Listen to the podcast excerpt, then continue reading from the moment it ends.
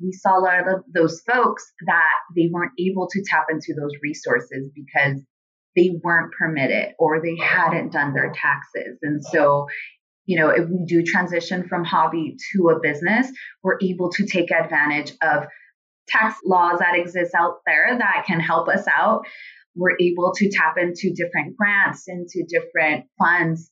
And so it's thinking about the future and like you said the legacy that we want to build but there are a lot more opportunities if we are a formalized business. You're listening to the transcend podcast. I'm your host asha wilkerson an attorney by training and an educator at heart. This podcast is all about empowering you to build a business and leave a legacy. Here's the thing. The wealth gap in america is consistently increasing and while full time entrepreneurship is not for everyone, even a side hustle can change your financial landscape if you're intentional about using your business to build wealth. I've run my own law firm for over 10 years, and in that time, I've helped countless California businesses go from idea to six figures. On this podcast, we talk about what it truly takes to build a sustainable business and find financial freedom. Let's dive in. Hey, y'all, welcome to another episode of Transcend. I am super excited for you to listen to this one. Now, you probably know by now, I'm sure I've said it before, I am not a numbers person, but numbers are so important for running an efficient business and a tight ship. Because if you don't know what you're spending, what it costs you to make certain things, you won't be able to make adjustments in your business to not only save money, but to increase your profit margin. And, you know, at the end of the day, we all want to make sure that our businesses are giving us the money that we need, which means more profit. So, my guest for today is Beauty Ponce. She is a consultant who works with Latina business owners and is the owner of VP Consulting. So, she helps entrepreneurs and small businesses formalize, launch, and grow by providing training, coaching, and consulting services in both Espanol and in English. She supports clients with developing financial projections, managing finances and accounting systems, assessing capital, strengthening operations, marketing development, and ongoing business support. Over the past six years, VP Consulting has worked with 1,000 entrepreneurs in the Bay Area. So tune in take notes, pay attention, and let me know what you think about this episode. All right. Welcome, Viridiana, to the podcast. I am so excited to have you here. Thank you so much for having me. It's so great to be able to share a stage with you again. I am I am thrilled to have you here. So we met a few months ago. I think it was November when you jumped into a workshop that Chika Obi and I were doing about accounting and I just loved to learn about the work that you were doing. So can you tell us a little bit about who you work with and the work that you do? Absolutely. And I also, when I did that workshop with both of you, I knew I was like, I need to know who this woman is and we need to connect and work together. So so amazing that we are here. So my name is Viridiana Ponce, and I'm a small business consultant, trainer, and coach. I help businesses launch and grow. The majority of my clients are Latina women who are in the food industry, and my clients tend to have really awesome products.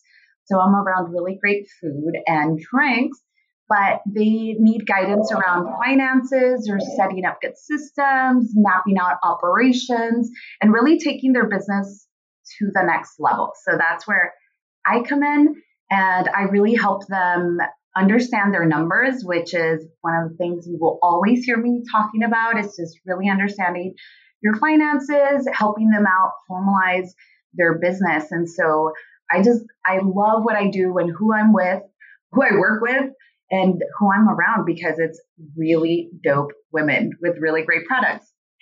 That is so awesome. So, how did you choose your specific niche? So, I mean, I've got so many questions, but I want to know how did you decide to work with Latina entrepreneurs in the food industry first? Yeah. So, uh, first of all, it wasn't really planned. And I'm a planner. All right. So, I knew I wanted to work with women who were in business maybe anywhere from like one to three years and it just so happened that the people that were part of my network were a lot of women in the food industry. So it just kind of happened organically. In my business plan, I had women, small businesses, one to three years. but food wasn't necessarily on there. But that's just who, when I started going to events and then reaching out to my network, that's the group of, of folks who, who were part of my network. And then those referrals grew. And then I just realized, I think when I finally like came up to take a breath after being in business for like two years, I was like, wait a minute, they all have something in common. And so that's where I really deliberately started to focus my attention and doing a lot more research and getting really diving into to the food industry. I love that origin story just by looking around at your network and seeing who was there and deciding that you wanted to use your skills to help women, but then not being so tied to the industry and then letting that kind of come organically because the skills apply no matter what you're doing. And then you just develop the little niche. So I really like that you did that. And also, I learned about half the food places in the Bay Area from your Instagram account and then also from Quali Salsa. Every time Yanin posts about a collaboration, I'm like, yes, I'm adding them to my account. So I appreciate both of you all for for definitely increasing my Bay Area palate. Something that I love is that whenever there's a list of top restaurants you should go to in the Bay Area or like some sort of list, I always know that one of my clients is on there and it's so awesome to to see that to see that recognition as well because like I said my clients make really amazing products really amazing food and so I love that you mentioned that and I've had a couple of other folks say they're like when I see those lists I know one of your clients is on there that's awesome. That's an awesome claim to fame. So I have a question for you. So a lot of people, I would say not a lot, but a handful of people make food on the side, like whether you're selling cupcakes or empanadas or doing jewelry or earrings, some things like that. What is the difference between someone deciding to do make food as a hobby versus turning it into a business? What is that transition that either you have to help your clients with or that they have and then they come and find you? What is that switch? That's an awesome question and so much. We we could have a whole like workshops on this, but I think some of the main differences is being able to take your business to the next level and really taking it seriously and doing things. For example, you're going to be doing your health certificate, right? So you're going to be going and learning about the food safety. And that's something that's really important, I think, not only for your clients, but also it's going to talk about what type of person you are that you're really putting public health first. And so I think that's one thing that's really important. I think that the second thing that's important is that you have access to bigger opportunities. If you actually, if you're starting to formalize, that you will be able to sell to other stores, that you'll be able to sell to bigger companies, take on bigger jobs. I know a lot of times people are really concerned from taking it from doing it from their house to moving it to a different mm-hmm. location because of the money. But one of the things is that when you cook out of a commercial kitchen, you're using bigger equipment and equipment that's more efficient. And so you're able to cook larger volumes in less time and you're able to serve more people and potentially make make more money. So a lot of times I am working with folks that like I said, they have a really great product and sometimes it can be challenging to justify like why are we why am i going to start paying insurance? Why am i going to start paying for permits? Mm-hmm. why am i going to start paying for rent when it's working out from my house? But i think we also have to think about long term think about opportunities think about what we will be able to do if we are positioning ourselves for success yeah, I, I absolutely agree with that. I mean, the the whole premise, right, of transcend is that we're taking our business, we're building it, and then we're leaving a legacy. And it is hard to do that when you're afraid to grow. And people all over are afraid to grow. I'm afraid to have to pay to form a business. I'm afraid of the responsibility that is going to be required of me. I'm afraid to get the permit. I'm afraid to put myself out there. What if I have a history or don't have a history, right? That could go either way for folks. You know, what is it? But I really just encourage people to look at it from a position of abundance. There is so much out there and there's more than enough that moving forward is only going to bring you good things. And staying where you are is familiar, but there's so much more opportunity when you put the, yourself out there as a business from working with other business owners to even funding a retirement account, right? Hiring your children, doing all of these different things that will really secure your financial future if you know how to do it. So I appreciate that transition. Yes. I also I did want to mention just a couple a couple more things is that we saw a lot of people during the pandemic that unfortunately they were not able to tap into resources nor grants or loans because they hadn't formalized their business and they were running it informally, right? Which you know what? We have to do what we have to do right? In order to feed mm-hmm. feed ourselves and be able to cover all of our necessities. But we saw a lot of those folks that they weren't able to tap into those resources because they weren't permitted or they hadn't done their taxes. And so you know if we do transition from hobby to a business we're able to take advantage of tax laws that exist out there that can help us out we're able to tap into different grants, into different funds. And so it's thinking about the future and, like you said, the legacy that we want to build. But there are a lot more opportunities if we are a formalized business. Mm-hmm. Yeah.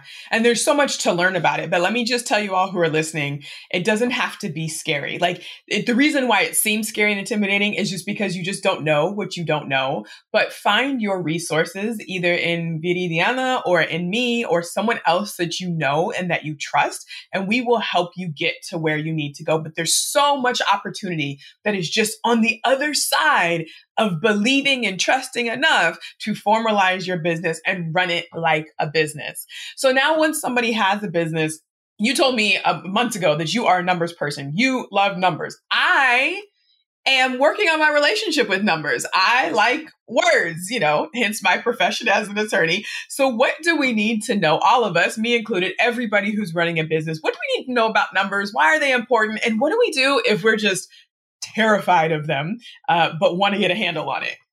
Yes, and I, I I've seen that usually when I I'm teaching classes.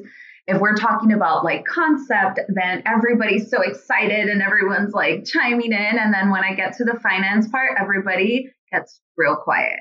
and I see it in their eyes and they go back. And I'm like, you guys, I was like, please don't don't go mute on me.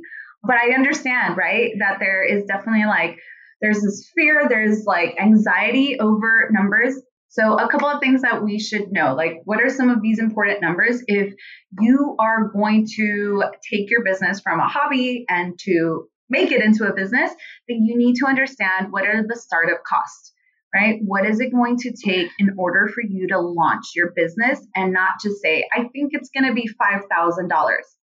No, we have to break that up and be like, I'm going to need to buy equipment.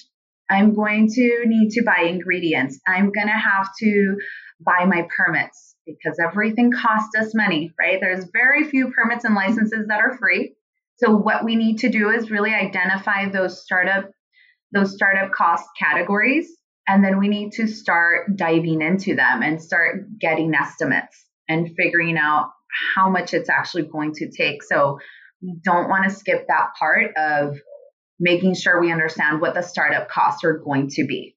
Number one. So we need to all understand our startup costs. Number two, we need to understand if we're making food, how much does it cost to make that plate of food? How much does it take for you to make that jar of salsa? How much does it take for you to make that pint of ice cream? A lot of people get so excited about the product that they forget to, or maybe they don't forget, it's just that it could be intimidating or boring, or we just don't know how to do it. But we really need to do that detailed and that boring stuff of figuring out how much does that X product that we're making, how much is it going to cost for me to make it? Because that's going to help us price it. And I've seen so many small businesses that they're not growing because they don't know what the cost is of their product. And so they don't price it, right? So we need to understand what our costs of goods sold are. And then we also need to understand what our, our expenses are. So how much money on a monthly basis is it going to take for us to be able to operate our business? And those pieces of information, it's going to be really helpful because it'll help us figure out what are break even points. So, how much money do I need to make in order for me to be able to cover all my expenses? And from there, if that number seems so wildly high, like we could go back and adjust it. Like we don't have to stick to one model, right? Like it doesn't have to be uh-huh. one way. That's it. We're allowed to change it up. And so I think those are some really key numbers, key pieces of information that we need to know. So startup costs, recurring expenses, your cost of goods sold, and your break even point. And I would say that if someone's like, I don't like numbers or this is so hard, we don't have to use all those like fancy terms like break even or we don't have or cost of goods sold. We just have to put it like how much is it going to take for startup costs? How much is it going to take for us to be able to start or grow our business? Your cost of goods sold is how much does it cost me to make this product, right? My recurring expenses is what are all of my monthly expenses going to be? And then break even, how much do I need to sell? So I think that once we start stripping off maybe those like fancier terms and we really put it in like in terms that we know, we realize it it's not that intimidating. And it's just really understanding how much are we going to have to put in and how much do we need to make in order for this to make sense.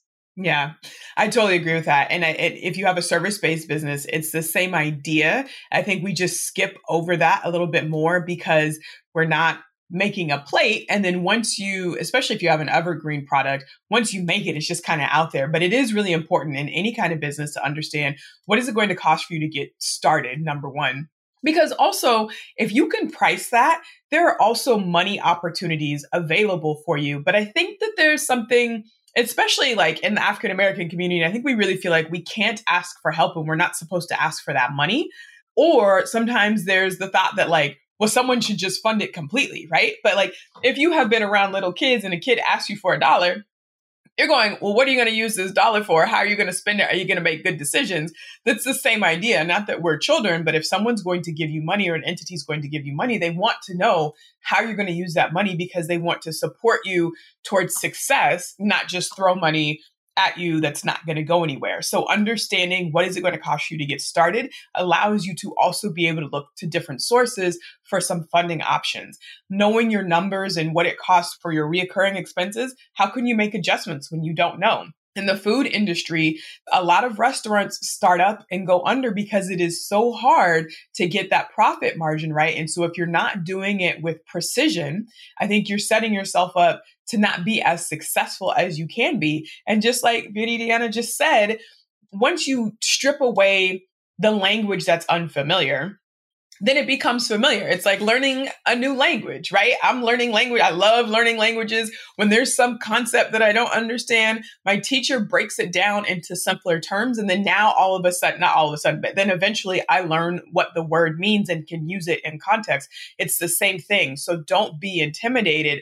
Or if you are intimidated, recognize that, but don't let it stop you. Just recognize that as a point where it's important for you to go and get some support because everything that we have talked about, you are capable of doing. It is there for you, and there is support around you to move forward. Absolutely. And something I also want to mention, especially in the food industry, that based on like 2020 industry benchmarks, profit margin is only 4% for single location restaurants. And so it's so critical that making our plate of food is just as important as knowing the cost of it and knowing your numbers because it is it's not only competitive but it's just that's the market. It's the industry that it's a really low profit margin. Now can this 4% be of a huge number? Absolutely right? But it's just as important that our recipe is is amazing that we also understand our finances because knowing our numbers is going to make a difference in our business. And that's why we sometimes see that there's food out there that's not even that good or restaurants that are not that good that do really well. And it's because they've got a system, they understand their numbers, and then you have other folks who make really good food and they're struggling but it's because they're not putting the same emphasis on understanding and really reviewing their numbers. Yeah, thank you for that. So, we've talked a little bit about the business structure and the sort of logistics, I guess, if you will, you know, the business side of running the business. But now I'm interested in learning about some of the transformations that you have seen in your clients when they have decided to take the next step and really run their business. So you have worked with tons of of people just through the classes that you teach and through one-on-one coaching, but I think entrepreneurship is one of the hardest but most rewarding things that you can do. I don't have kids, but I feel like it's got to be like raising kids. It's this beautiful experience that'll challenge you and try you and make you want to pull your hair out. And then you just love the baby that you've created and all of these things, right? So, are people more empowered? Are they more confident? You know, how has it changed them as entrepreneurs and then also changed their families? I love that. So, yes, the transformation is amazing. So, one of the things that I really, really love is that my clients really see what they're capable of.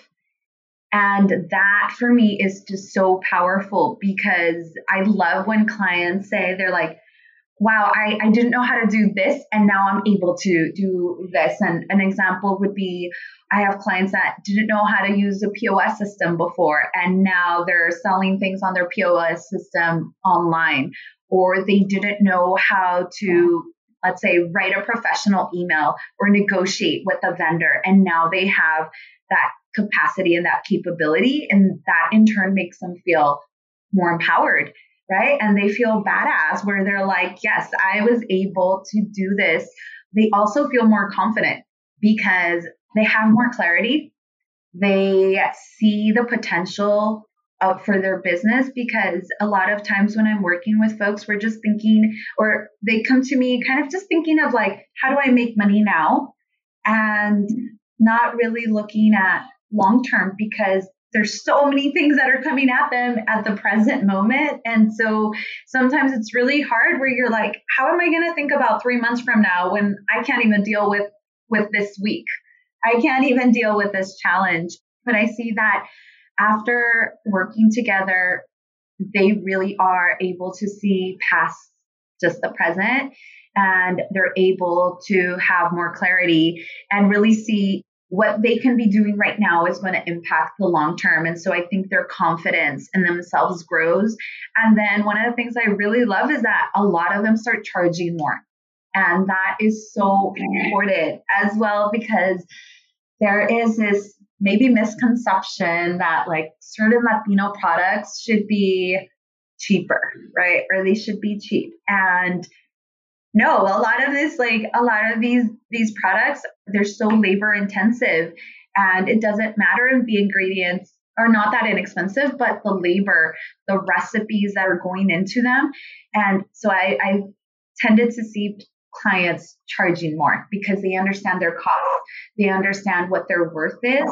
And once again, because they see their capacity, they see that confidence. And so that in turn means that they're making more money. And the impact that all those factors have on their families is amazing to me because we're impacting our, our younger generations as well. And their children are also seeing, like, yes, we can have a product that costs that's expensive. We can be in a location where there's like tech companies.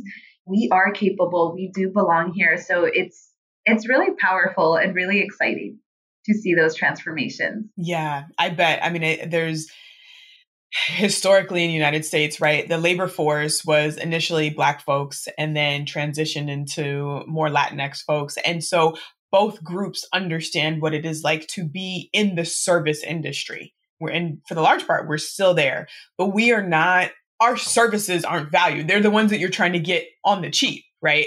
Culturally in the context of being in the united states i'm not saying that that's how it should be but that's what it is. And so a lot of times when we're breaking into this producer mode this entrepreneur mode we don't even realize how many mindset cobwebs we got to clear out and shake off because and it doesn't necessarily come from family, but you learn how to operate in the society. You learn sort of what your quote unquote place is and to break out of that and to stand in your power and to say, no, this is my expression of who I am. Because your business, really, especially as a, as a solo entrepreneur in the beginning, it is an expression, it's an extension of who you are.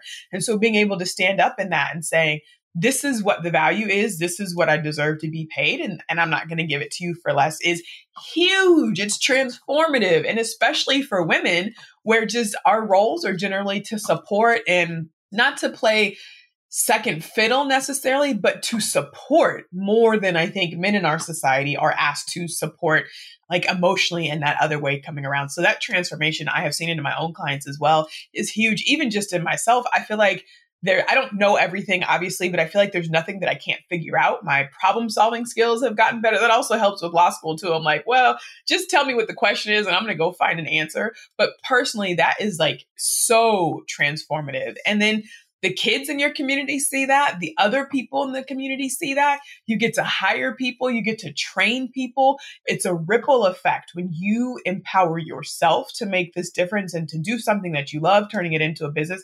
It doesn't just stop with you, you're really, truly changing your community. Absolutely. And I used to work at an organization that was focused on women entrepreneurs, and they did a lot of research and had a lot of stats about how when you invest in women, what that ripple effect is in our community because women tend to hire more folks.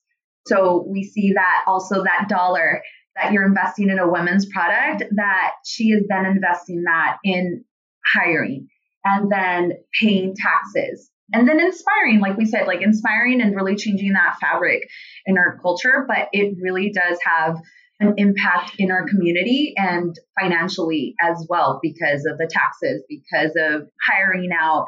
And I think it's really powerful when women are starting businesses and then financially and also how we're feeling as well. And that empowerment is so important to see, especially I think in communities of color when historically women, you know, communities have not had those opportunities to be the heads of the households or just to to have that financial power is really important for us. Yeah, absolutely. So, one of the things I also tell my audience all the time is to bring your full self to the job, right? Bring who you are.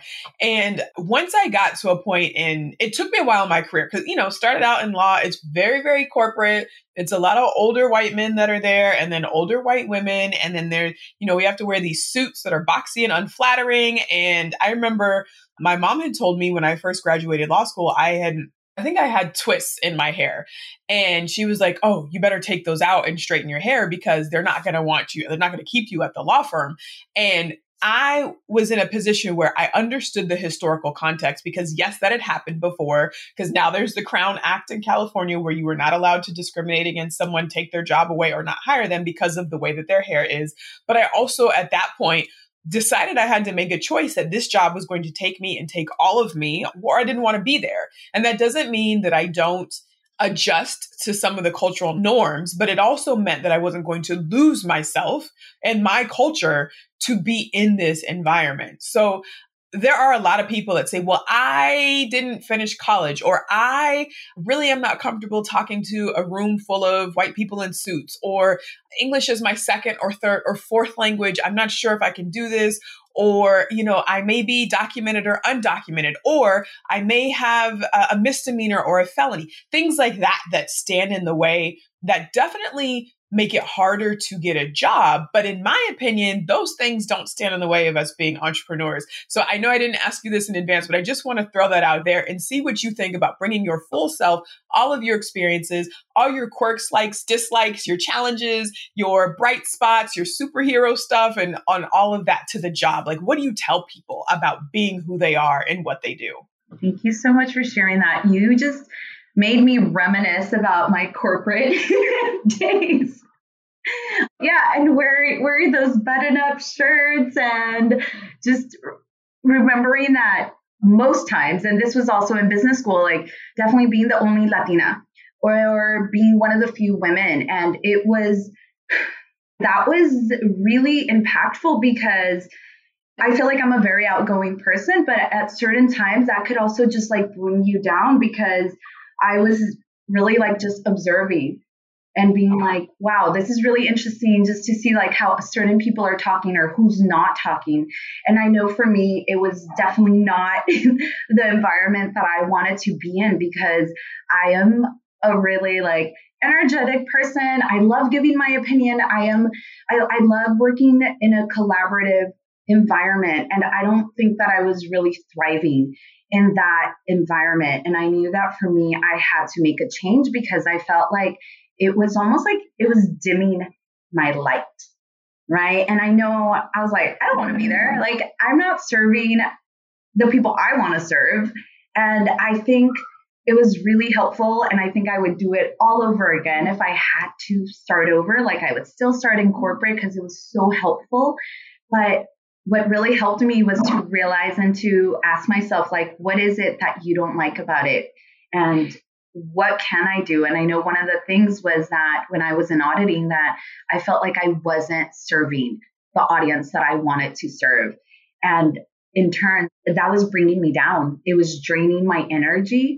And I think it's really important to observe that and observe like what is bringing your energy down and what I love about being an entrepreneur is that I get to be myself, right? I get to show up authentically. I get to speak my language. I get to just express myself and be happy and and be who I want to be. And like you mentioned like of course there's moments where you have to adjust that. I'm also not going to be like super wild and all over the place because everything there's a time and place for everything. You still have to be professional, but it doesn't have to be professional in a button up, right? It could be your interpretation of being professional. And I think that it is really important just to be mindful of, even when you're an entrepreneur, like what brings your energy down and what really helps elevate that energy. And I think that's really important because when you are doing something that you love, you're going to feel it. You're going to radiate that. You are just going to work really hard, hard at that. But I think it is really important to show up to really recognize like what are you good at? What do you want to work on for yourself? And that you know kind of do like an inventory i feel like of yourself. Because i'm sure there's going to be things that we need to we need to work on for ourselves but i think it is important that we do show up as who Viri is and what makes me happy, what's going to help me radiate that light. Yeah, yeah, absolutely. Absolutely. So you talked about being able to speak your own language. And I know, but I also want people to know that you do trainings and have a membership community in Spanish. Do you also do it in English as well? Not yet. Not not yet. Not That's awesome. Yeah, not the membership yet, but I do do trainings in both Spanish and Spanish and in English. Okay, perfect. And then you also have a podcast of sorts on Instagram Live. So you have a series called Estoy Lista. Can you tell us a little bit more about that? Yes. So I started Estoy Lista, and Estoy Lista means I'm ready. It doesn't mean we're 100% ready or that we know everything, but it's really about empowering and women to feel that they are ready to do whatever the heck they want. So, like, they're ready to shine, they're ready to learn, they're ready to invest in themselves.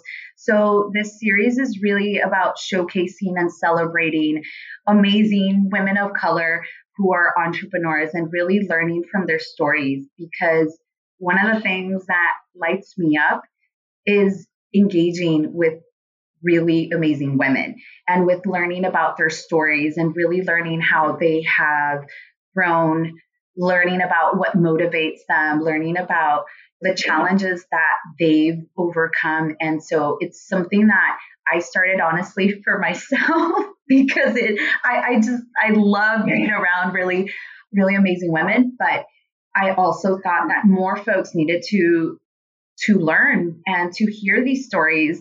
And I love hearing the feedback where I have clients that they'll tell me, they're like, I shared this with my mom, and now my mom says, like, yes, mija, estoy lista to be a boss, or I'm estoy lista, like, to make this change in our business. And then I also love it. I have a, a client who's a guy, and he is probably like my number one listener. Like he shows up in all of them. He comments, he engages, and he was also sharing with me how empowering it is and how much it motivates him to just listen to stories of, you know, of women. And he's like, wow, he's like, it's just, it's relatable because we do talk about things that we've had to overcome and in, in our business, within ourselves, within our, our mindset. And he's like, I learned something new every time I listen to it. So it's been really fun and really inspiring for me. And Asha has also been one of my guests at En Estoy Lista. Just dropped so many gems. That's one of my current projects that I'm the most passionate about right now. Yeah, I mean it's a it's an awesome series. So if you are on Instagram, definitely tune in. What is your Instagram handle so they can go and find you? Yeah, so it's VP Consulting SF. Perfect. And then if they wanted to take a class from you or find out a little bit more about how to contact you, should they just go through Instagram or do you have a website that you want to drop? Yeah, so both ways work. So if you go to my Instagram and you go to the link in my bio, I believe it's vpconsulting.com and then slash connect. And so you can fill out a form, tell me a little bit about your business, what type of support you're looking for, and then it'll also share with you the type of support that I offer. And then that way, it's the fastest, easiest way that we can connect. You can also go to my website, vpconsultingsf.com, and then get some more information about the services that I provide. Awesome. Thank you so much. And I would tell anyone who's listening that even if you are not sure that Viri is the right person for you, reach out to either one of us because we will know somebody. Inevitably, we will know someone who will be the right person for you. So you don't have to do this entrepreneurship game alone. You don't have to fit into some kind of box. We've told you our stories about how we have shown up just bright in all the awesomeness that we are. And we want you all to be able to do the same thing too. It is not a competition. It is rising together and empowering each other to get to the life really and the dreams and the freedom that we actually want to bring your full self to the table. And yeah, I think that's it for us. Thank you for listening. And Viri, thank you for joining. Go find her at VP Consulting on Instagram or VPConsultingSF.com for her website. And go check out Estoy Lista and then come back here for another episode of Transcend. Thank you so much for coming. Gracias. De nada. VP Consulting helps entrepreneurs and small businesses formalize, launch, and grow by providing training, coaching, and consulting services in both Espanol and in English. They support clients with developing financial projections, managing finances and accounting systems, accessing capital, strengthening operations, marketing development, and ongoing business support. Over the past six years, VP Consulting has worked with 1,000 plus entrepreneurs in the Bay Area. Tune into this episode, take notes, go follow on Instagram, and then uh, let's get you started in your business.